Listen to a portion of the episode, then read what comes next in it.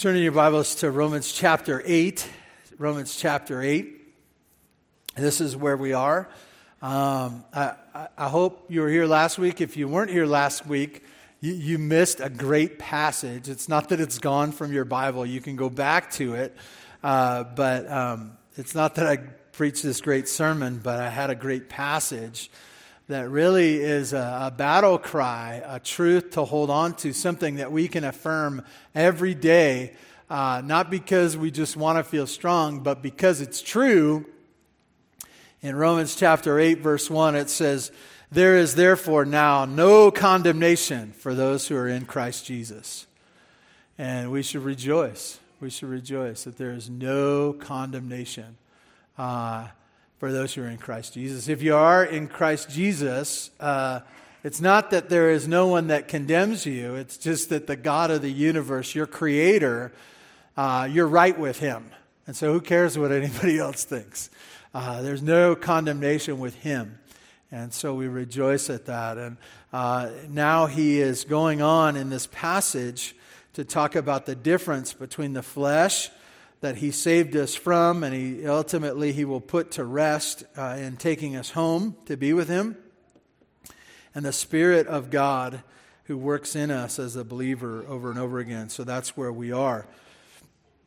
Last week we looked at the flesh and I, we, we made a distinction that's very important for us to remember. I, I want you all to remember that the flesh, meaning, and, and I know these words are hard because we don't use them every day. This could be considered flesh, you know, this, this idea right here. But when in this passage where it's talking about the flesh, it's talking about your person, your person apart from Jesus, apart from relationship with God. What you can do in yourself.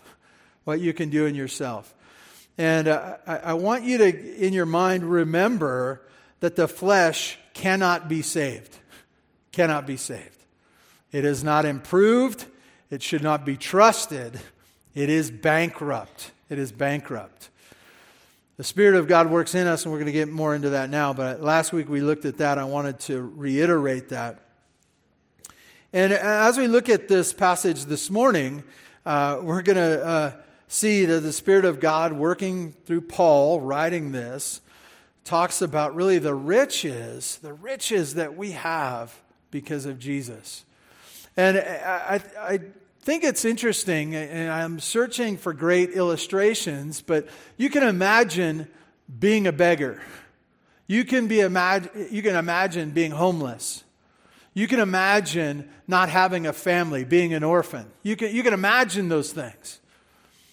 And, and, and the idea of, in an instant, in a moment in time, going from a beggar going from homeless, going from being an orphan, to having all the riches that you can imagine having a family, a home, safety, and riches beyond compare. And there would be an adjustment right there, right? There would be an adjustment. And as we look at this, uh, this passage, God is sharing with us, and, and He's saying to us, Let me explain to you how rich you are. Let, let me explain to you how to live the riches that I've entrusted you with. I, I think that that seems uh, so counterintuitive, but that's exactly what this is. It's a dramatic shift of life. If you remember back a couple of weeks, uh, you can, in your mind, end of chapter 7, well, you could even go back farther than that that the scripture says, talks about our own sin and how we're lost in it. That even those who are spiritual and, and try to uh, do good things in their own flesh are dead, are dead in their sins.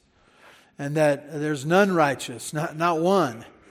And, and you think of the teaching of Romans that it shows over and over again this, this idea that, that man can't do it. And then at Paul in chapter 7, he, he cries out in verse 24 and he says, Wretched man that I am. knowing his, his flesh and his, even his propensity in the, in the past to do wicked things, I, I know that we all relate to this. I know we all struggle with the idea of our past. And Paul did too. And as he thought about most likely the people he had killed that were Christians, most likely uh, the things that he had done in sin and in self righteousness, and he says, A wretched man that I am. And he says, Who will save me? Who will save me? Knowing that he couldn't do it. And then he says, Thanks be to God. And that brings us to no condemnation in chapter 8. And it shows us in chapter 8 that he says, uh, he, he speaks of this idea of verse 4 in order that the righteous requirement of the law might be fulfilled. And, and as I've been studying the, the book of Romans, every time the righteousness of God comes up and it's a, it, it, connected with sinful man, I, I, I want to laugh. I want to laugh. And, and I know that might sound blasphemous or sacrilegious, but the reason I want to laugh, I, how can it be? How can it be that unrighteous people have met the righteous requirement. And so joyful laughter comes because God took us from that, because of the gift of his son, to righteous in his eyes. Amazing. They should write a song about it. Something like, Amazing love, how can it be? You know, this is just coming to me. This is just coming to me right now. No. Uh, anyways. Please stand in honor of God's word. I'd like to read to you chapter 8, verse 5, down through verse 11. God's word says this For those who live according to the flesh set their minds on the things of the flesh, but those who live according to the Spirit set their minds on the things of the Spirit. For to set the mind on the flesh is death, but to set the mind on the Spirit is life and peace. For the mind that is set on the flesh is hostile to, to God, uh, for it does not submit to God's law. Indeed, it cannot. Those who are in the flesh cannot please God. You, however, are not in the flesh, but in the Spirit, if in fact the Spirit of God dwells in you. Anyone who does not have the Spirit of Christ does not belong to him. But if Christ is in you, Although the body is dead because of sin, the spirit is life because of righteousness. If the spirit of him who raised Jesus from the dead dwells in you, he who raised Christ Jesus from the dead will also give you life, give life to your mortal bodies through his spirit who dwells in you. God, I ask your blessing on our time that we might know the riches that are found because of your son Jesus the Spirit, uh, your Spirit, that works in us now. May we understand it better, and may we make the transition in our mind and thinking from that which is old and dead to that which is new and life. God, thank you for this time in Jesus' name. Amen. You may be seated. Um, th- this is this is theology, important theology this morning, uh, talking about the difference between life in the flesh and life in the spirit. Life in the spirit. And as I share this with you, uh, you, you, may say, it's a struggle for me to get it. And I would say, yes, it is. Uh, uh we've been living another way a long way, a long time. And so uh, as we do this, just try to hear the Word of God, understanding what it means. And then uh, for you, and for I to uh, have a replacement in our minds about what life is truly like.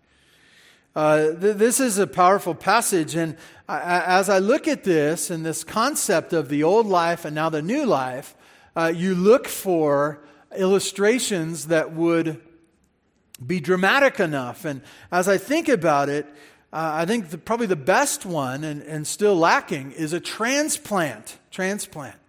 And when I say transplant, uh, uh, it's the idea of, uh, of getting a heart that is not yours and replacing the heart that was yours with a new heart. And, and, and we, understand how amazing that is. We realize that if your heart's not working or your heart's not working right, it affects everything, right? And that's true of you before Jesus. That there's something uh, in you that's wrong. And when I say something in you, it's something critical, right? You can live without a finger, right? Uh, but you can't live without your heart.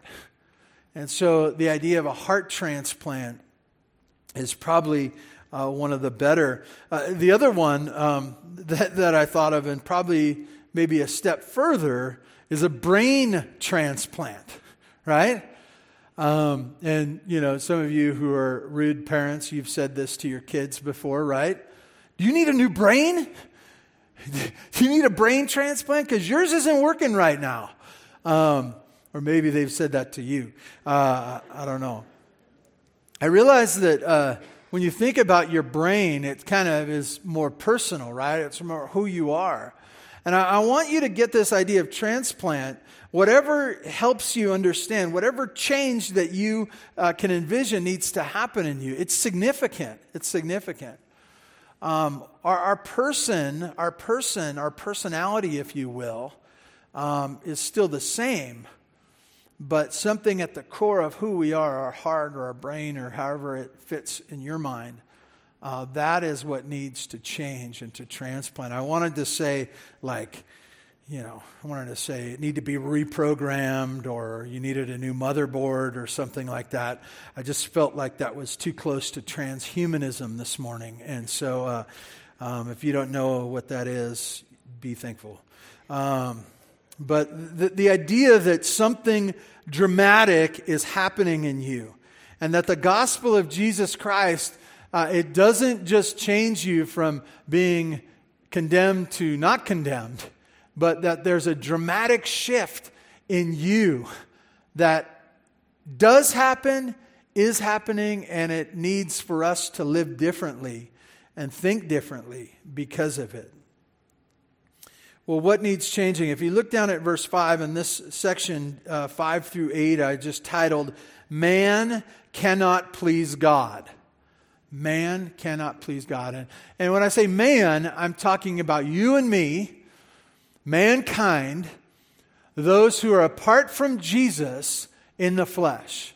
Just a normal person who's born, who's born, who, who grows up and, and who lives and is adult and, and has uh, morals and values, and uh, some of which are good, some of which are bad. But every person, every person apart from God cannot please him. Verse 5. For those who live according to the flesh, those who live according to the flesh, those who live according to or based upon their own resources apart from God. Those who live apart from God. And, and he says this For those who live, uh, verse 5, for, the, for those who live according to the flesh, they set their minds on the things of the flesh. And he, he gives this obvious picture is that as the one who is living to the flesh, and they go about their day and they come up uh, with the troubles and challenges of life. What are they? What are the troubles and challenges of life? You, you guys know that, right? You guys know what they are, right? Your wife. Could be. I'm just talking hypothetically. Your wife. Your wife. Uh, I don't need any help preaching this morning. Uh, your kids, your job, your husband, uh, your health, your health, your finances, politics, world events, your computer. Like, like the, the, these are the things of life, right? The future, as you look upon the future. And, and, and you have all these things that you have to decide how you're going to handle them. How you're going to handle them. And this is what happens when you do not know Jesus, you do not know Jesus, you say, Oh, how am I going to handle this? I, I, I, got bad news. I, they told me I have cancer. uh, my kids have come home. They're in trouble at school. And I can see that they're going, like, what do I do? And, and so uh, you, you get the events of life and you say, well, how am I going to handle this? Well, I'm going to handle it like I handle things, or like I've been taught to handle things. What would my dad do? What would my mom do? What, what do my friends do? How do they handle these things? I'm in the flesh, and so how do I deal with those things? In the flesh. My mind comes up with a plan of action, just like my mind and the friends and the people in the family that I would do. And it can also be a profession, too, right? Uh, how do baseball players handle this? How do computer geeks, forgive me for saying it so rudely, uh, deal with this? How, how do firemen deal with this? How do construction workers deal with this? How do correctional officers deal with this? I have something in the flesh. How do I deal with it in things of the flesh? Those are my resources. And what does it say? Verse 5 For to set, uh, for to set the mind on the, uh, I'm sorry, verse 5, yeah. Uh, for those who live according to the flesh, like that, that's the dominion, or that's what dominates them, is their flesh. They set their minds on the things of the flesh, right? They're, that's where they're stuck. But on the other hand, but those who live according to the Spirit, the Holy Spirit, set their minds on the things of the Spirit. Same scenarios, all those things health, family, finances, tragedies, politics, world events, the future, all those things. The one who lives in the Spirit, those things happen to them as well, right? If you are a believer in Jesus Christ, it does not mean that you will not get sick. It does not mean that you won't struggle in your marriage. It does not mean that you won't have life events like anybody else. It's, it's very common to man to struggle with all the same things. And so, how do they deal with it? The one who is in the Spirit, what? Deals with it in the Spirit, the Holy Spirit working in them. And he's going to explain this more. And really, uh, we start out really hammering the idea of the flesh, and then we end uh, with the Spirit of God, the Holy Spirit in us. I, I want to tell you that um, your mind matters. Your mind matters. In this passage, um, it really gives this picture, verse 5, of their minds. Where is your mind? Where is your thinking? And uh, it's not just an issue of logic or intellect, but know this your mind has to be changed. Your mind has to be changed. You have to think differently about life now that you have trusted in Jesus.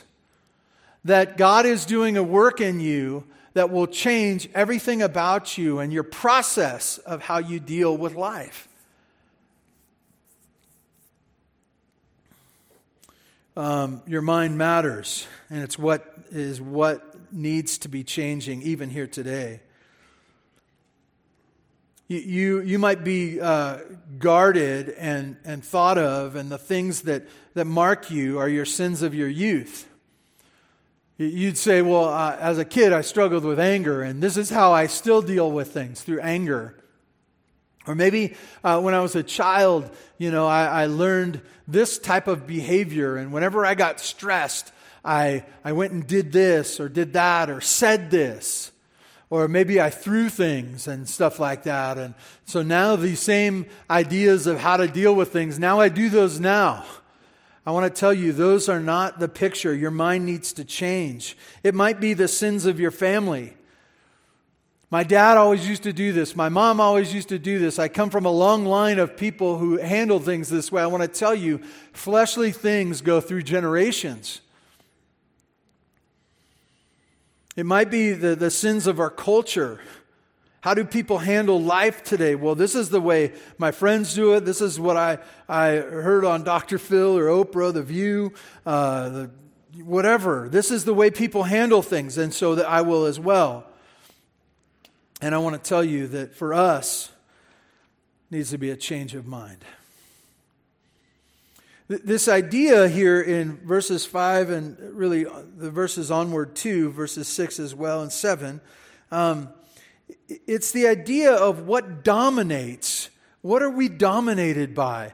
And it's obvious before coming to know Christ, what are you dominated by? Your flesh, right? Your flesh decides. And, and we want to think that we did our own thing, but we did our own thing because our flesh dominated and we thought it was our own thing, but it really was we were stuck and enslaved to sin. Dominated by. This is the picture. And, and I want to say that this passage is asking the question, or it's pointing the difference to what voice speaks loudest to you? Who are you going to listen to now? Are you going to listen to the Spirit of God? Or are you going to listen to your flesh that you've grown your whole life with? What is going to now dominate your life? What is going to be the one that you're governed by? And, and, before he talks more about this, he wants to talk about the, the implications. Verse 6, he says, uh, For to set the mind on the flesh is what? What does it say? It's probably behind me, right? Uh, mind on the flesh is death, is death. And, and remember last week, if you were here, what, the word condemnation it speaks of the judgment that comes because of what? The judgment that comes because of being guilty, being sinful. But that word condemnation doesn't just talk about the guilt, it talks also about the, um, the, the penalty. What is the penalty of sin? Over and over and over again? It's death. It's death. And so, uh, when you think about the, the outcome of your fleshly way of living, my fleshly way of living, what is it? It's death. For, for to set the mind on, on the flesh is death, but to set the mind on the spirit is life and peace. Life and peace. Now, I want to give you a really, really tough question here. If you had a multiple choice, and there's just two choices. And the outcome are these two outcomes. Which one would you choose? Death or life and peace? Some of you are thinking. You're going, I don't know which to choose. And I want to tell you, it's so obvious, isn't it? It's, I, I joke. I know you guys got it. But to see it in black and white is important for us here this morning. It, it, it, may sound normal for us to work on the confines of the flesh. We're used to it, right? We've been doing it for a long time, especially those of you who have come to faith or just now, right? as adults and you say, Well, I, have spoken this way, I've thought this way, I've worked this way, and my dad taught, like, I, I've done this for a long time, and I want to say, abandon it. Why? Because it's brought about death to your life. And you know what it'll do now? More death. it's going to happen. And, and, and, I want you to get this, and I, I want to just mention it uh, for further study Galatians 5. Galatians 5. Talks about, you know, fruits of the Spirit, really the fruits of the flesh, right? How do you live in the flesh and how do you live in the Spirit and what it's like. And it's interesting in, in that passage in uh, Galatians 5, verse 19, he says this He says, now, now the works of the flesh are evident. The idea of evident is the idea of obvious. And why are they obvious? Why are the works of the flesh obvious? Why? Because of what it brings about in your life. It, when you're working in, in terms and you're listening and you're being dominated by the flesh, what happens to your life? What happens? Disaster, right? Same bad results over and over and over again. And, and you say, well, why is my life a mess right now? Well, you're doing it wrong, right? You say, well, I just thought if I gave more passion to it. when I was in college, I, uh, I, had a bunch of friends that we'd go out bowling all the time, and we weren't any good, but we just had fun being together. And one of my favorite things to do, and it's it's great to do with young men because they're prone to this. Uh, you know, we'd all see how hard we could throw the ball down. Like there was no finesse whatsoever, and we're just throwing it as hard as we possibly can. And after someone like gave it their all, and they leave, you know, they hit nine pins, and there's one standing, or even worse, they hit a gutter ball you just say to them, You should have thrown it harder. And what do they do? It happens in golf too, by the way, right? You know, if you say, Hey, uh, you hit it out of bounds, you should have just hit it harder. And it gets frustrating in a man who says, Oh, I'm going to just give it more passion. If you do the wrong thing with more passion, what happens? you become a young man. Uh, but, uh, uh I just want to point this out that, that this idea that it is evident in our lives when we're living in the flesh. Why? Because we make a disaster out of everything. We make a disaster out of our kids, out of our relationships in our family. We get in trouble with work. Why? Because we're living in the flesh right? Living in the Spirit. And, and, and you, you know, when you say, oh, my life is hard and I'm, I'm going to go and do the things I used to do. I talked about this last week of, you know, I just need to buy some stuff. That'll help me in my life. I just need to buy some stuff, pointing and clicking, right? Or maybe, maybe it's the bottle for you. You know, my life is so hard, I just need a bottle of wine. Do you? Or, or, or, maybe it's just, you know, things are going so bad I just had to swear a bunch, throw things. Is that. Uh, let me ask you a question. Do you think that comes from the flesh or the Spirit of God? It's evident, right? That's what Galatians tells us. It's obvious. When we're living in, in regards to own, our own flesh, it's obvious. And how is it obvious? The outcome. And how is the outcome determined or like labeled? Death. Death. Little pieces of death all around our lives and handed out to our families. Death.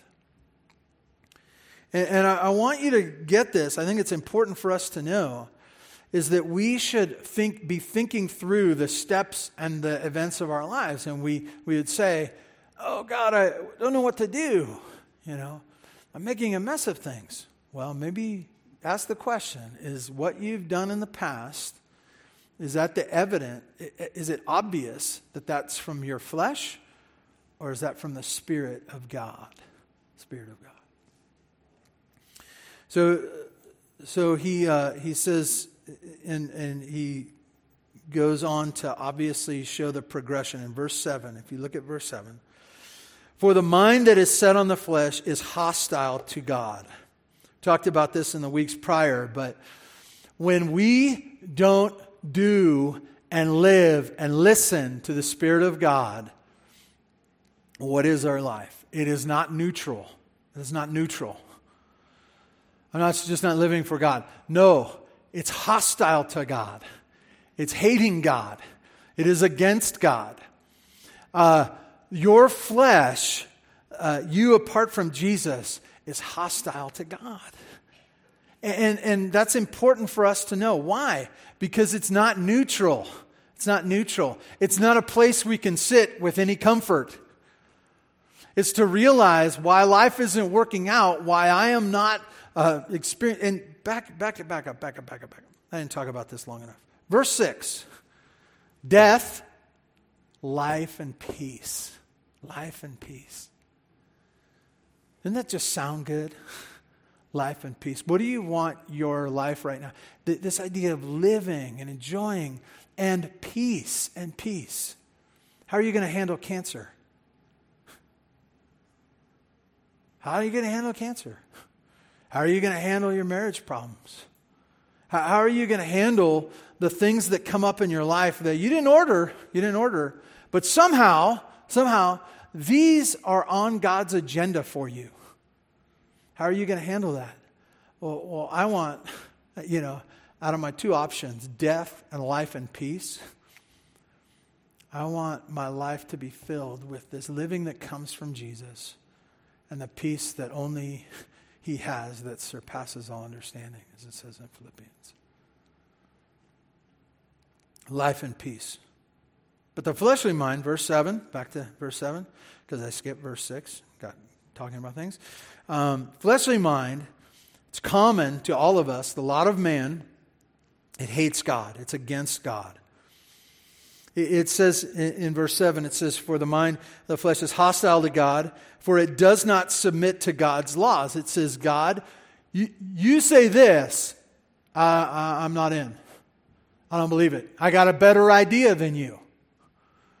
I'll do my own thing, God. It's hostile to God. It does not submit to God's laws. I don't need to listen to God. That's for somebody else, but I'll do my own thing. I'll say this this whole uh, description here of life in the flesh, it, it describes us as thinking that we are gods in and of ourselves. That, that, that we'll do whatever we want. We don't have to listen to God. He's not in charge of me. He won't determine what I think, what I say, how I act how I live, how I'm married, how I go through. Like, he's not going to determine that. I'll do it on my own. I want to tell you that that's not you just being selfish. That's you and I thinking that we are God. Uh, bad stuff's going to happen, right? Uh, God will not, uh, um, he, he only allows himself to be God. Hates God, rebels against his laws and rules. And then he goes on to describe where this leaves us, verse 7. Um, Indeed, it cannot. And what does it say? It says, hatred of God, hostile to God, uh, does not submit to God's laws. Indeed, it cannot. It cannot submit. It cannot do this. In fact, he goes one step further. Verse 8 those who are in the flesh cannot please God. And this idea of pleasing God goes back to righteousness. Goes back to righteousness. Are you right with God? And you say, well, why do I have to please God? Real simple. He made you. He's the creator, you're the creation. That you're small and He's uh, all powerful, omniscient. He's, he's over all. And so it's our rightful spot to be under Him. And so, as uh, His servants, we answer to Him. And yet, in the flesh, what does it uh, mean, say? Ah, that in the flesh we cannot please God. Because we're trying to be God, we cannot please God. And maybe this is new stuff for you. Maybe this is new stuff, but it's truth from God. It's true whether we believe it or not. I know it's a challenge to our own uh, role and throne in our own life, but this is, God desires this for us through the Apostle Paul. He's sharing us this with us so that we cannot please God. We're in sin, left. We talked about this in the weeks prior. Flesh, what's the main thing we know about the flesh? It's weak, right? Can't do it. It leaves us in a place where we cannot please God in the flesh. Which brings us to verse 9. You, however, and, and, and know this um, these last couple of chapters, Paul has been talking about his own life in Christ, that he is a believer, and he is assuming that his readers, for the most part, are believers as well. And this is what we do this morning here. We're, we're grateful if you don't know Christ and you're here today and you're listening and you're, you're struggling through it and hearing the gospel and you're trying to understand how this fits to you and whether you'd accept it. We're grateful. But as he, you need to know this that if you don't know Jesus here, you're in the flesh. You're in the flesh. And that's, that's all. That's all. And you're, you're stuck in a place in your sins that you cannot please God in and of yourself. There's, there's good news. You cannot please God. He's going to help you if you're willing, and He extends a hand. But, but know this that if you're an unbeliever, you cannot please God. You're not right with Him. And, and I, would say this. Um, this idea of cancer or marriage problems or problems with your kids or financial problems, um, those are just the small issues of life. the big issue is life is are you right with God? Are you right with God? Because if you're right with God, Go back to chapter 8, verse 1. There's no condemnation, right? So who cares about the other stuff, right? That puts in perspective all those other things. But in verse 9 it says this You who, however, you, however, um, are not in the flesh, but in the Spirit, but in the Holy Spirit. If in fact the Spirit of God dwells in you, anyone who does not have the Spirit of Christ does not belong to him. And, and, and, as he points out, and as he's speaking to himself as well, he said, But I'm not stuck in the flesh, I'm in the Spirit. And, and as he describes this, he says, In the Spirit. And then he reiterates, If in fact the Spirit of God dwells in you. And then he says, once again, anyone who does not have the Spirit of Christ does not belong to him. And I realize this is a um, somewhat uh, confusing picture of the Trinity here, right? You have the Father, the Son, and the Holy Spirit, right? And as he uses these, he's interchangeably speaking them uh, as one, but also in different ways as well. He speaks of the Spirit of God, the Spirit of Christ, and he's speaking of the Spirit himself. And knowing that the believer is now changed by our relationship with God the Father, God the Son, and the indwelling of the Holy Spirit. He says, second part here, this 9 through t- 9 and 10, the Spirit of God gives life. Gives life. We're not stuck in the flesh. Your present place and your identification is not the flesh. And that's part of this change of mind. Um, I, I, used to go to the bottle. I used to go to cussing and swearing. I used to go to just uh, indulging my flesh and food or, or selfishness of some sort. I, I used to do this. This is my go to. And, and he says, now, he says, no, now uh, you're in the Spirit of God. You've been changed. You have a different identification. A different identification you're not, your present place is not the flesh. As you, as you look at this, um, I, I, want, I want you to focus on something and, and hear it. In Christ, in the Spirit of God, verse 9, anyone who does not have the Spirit of Christ, uh, I'm sorry, uh, yeah, verse 9. If in fact the Spirit of God dwells in you, dwells in you. Now, now, what is the picture there of in Christ, in the Holy Spirit, dwelling in you, right? There, there's this picture that now, because of what has happened in Christ, that He's in you. He's in you. He, he's taken up residence this idea of dwelling in you. One writer said it like this The Spirit is not an occasional visitor, He takes up residence in God's people. He's not an occasional visitor. Some of you have long lost relatives. And once you meet them, you realize it's good. It's good that they're lost, right? They're long, long lost. Spirit of God is not like that. He comes in and he, he takes up residence in you. He is a permanent part of your life now.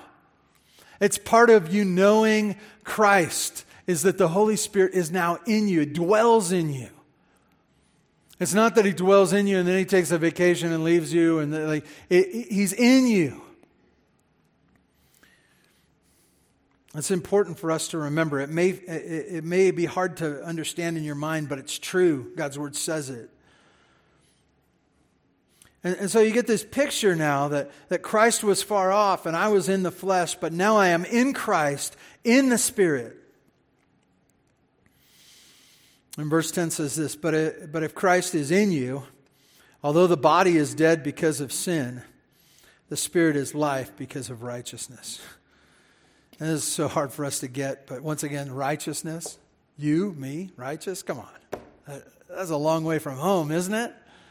That's a long way from what I used to be. Of course it is. Of course it is.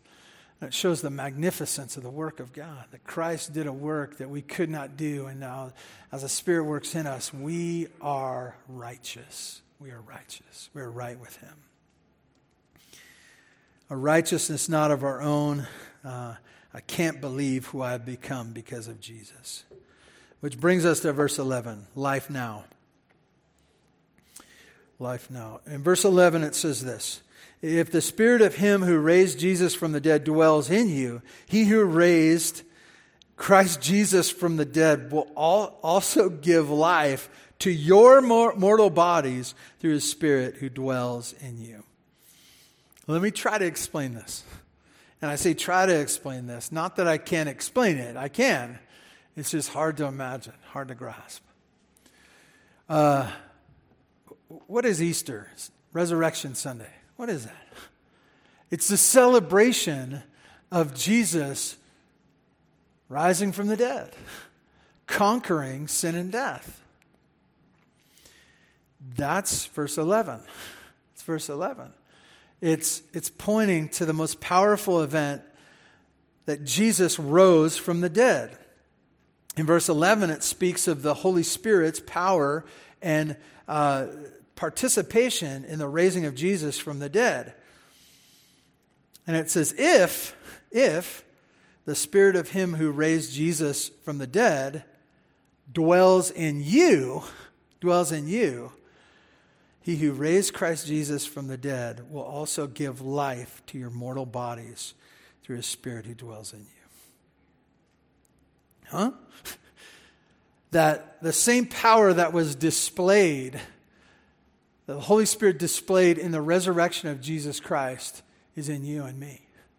We've trusted in Christ. We have all the power we need. Uh, not, not just for the small things of life, conquering sin, dealing with difficult days, not just for those small things, but, but that he would change this body, this body. And, and I, I want to just point out, he doesn't go into detail here, but the scripture teaches that, that there's going to be a resurrection body. The, the picture that we have is Jesus rising from the dead. It, it's a subtle difference, not, not, not really a subtle difference, a huge difference. But you can tell by what happened to Jesus that he had a physical type body uh, after he rose from the dead. It was the resurrected body.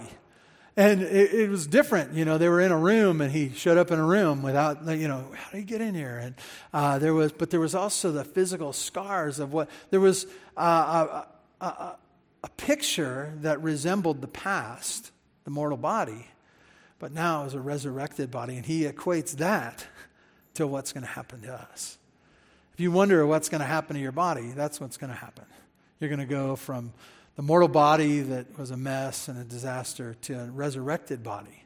Uh, we don't have all the details to that, but just know it'll be different. He gives life, resurrection power type life, eternal life to the mortal body that was dead in the flesh but now is alive through the Spirit. Three things I want to give you as tie up this, and we'll talk about this more in the weeks to come. Please don't miss. Not, I'm not saying like we're not going to give an attendance award or anything, but chapter eight's got some great stuff for us. Anyways, three things. Focus on the new life. New life. It's not a small adjustment. It's not a little bit better. It's not a little bit better. Okay. Focus on this new life and realize the way you did things in the old life is not the way you're going to do things now. It's not just a little bit better. Second thing, it's important to remember and realize, remember and realize the bankruptcy of your flesh. The bankruptcy of your flesh. What happens? What happens if you trust your flesh? Death. Death. Things are going to turn out bad. And uh, he said, Well, I've been doing it that way for a long time. Yeah, and it hasn't gotten any better because it's bankrupt. And, and for you to walk through that in your mind, the old way was like this that's never going to work. Doesn't matter how many times you try it, it's bankrupt. to remember that, to realize the bankruptcy of your flesh. And then lastly, remember, remember, I am in Christ, in the Spirit. I'm in relationship with my Father God. The, the Spirit of God dwells in me. And, and to really think that through and say, the, the old way was my weak flesh, and the new way working in me is the power of God, the resurrection power of God working in me. I hope that's helpful for us. God, thank you uh, for this morning as we've been able to go through your word. Help us to, to sort it out. Uh, help us to understand the old life and the, the new life that is far greater. Help us to rejoice at the righteousness that is not our own. It's been given to us. God, I pray for anyone here who's still left in the flesh that today would be their day, that they would abandon that, and that uh, your spirit would come and to dwell in them. They would be yours, and you would, um, would be able to say, You are mine. You're mine. God, do your work in your church. Thank you for all you're doing here. We pray this in Jesus' name. Amen.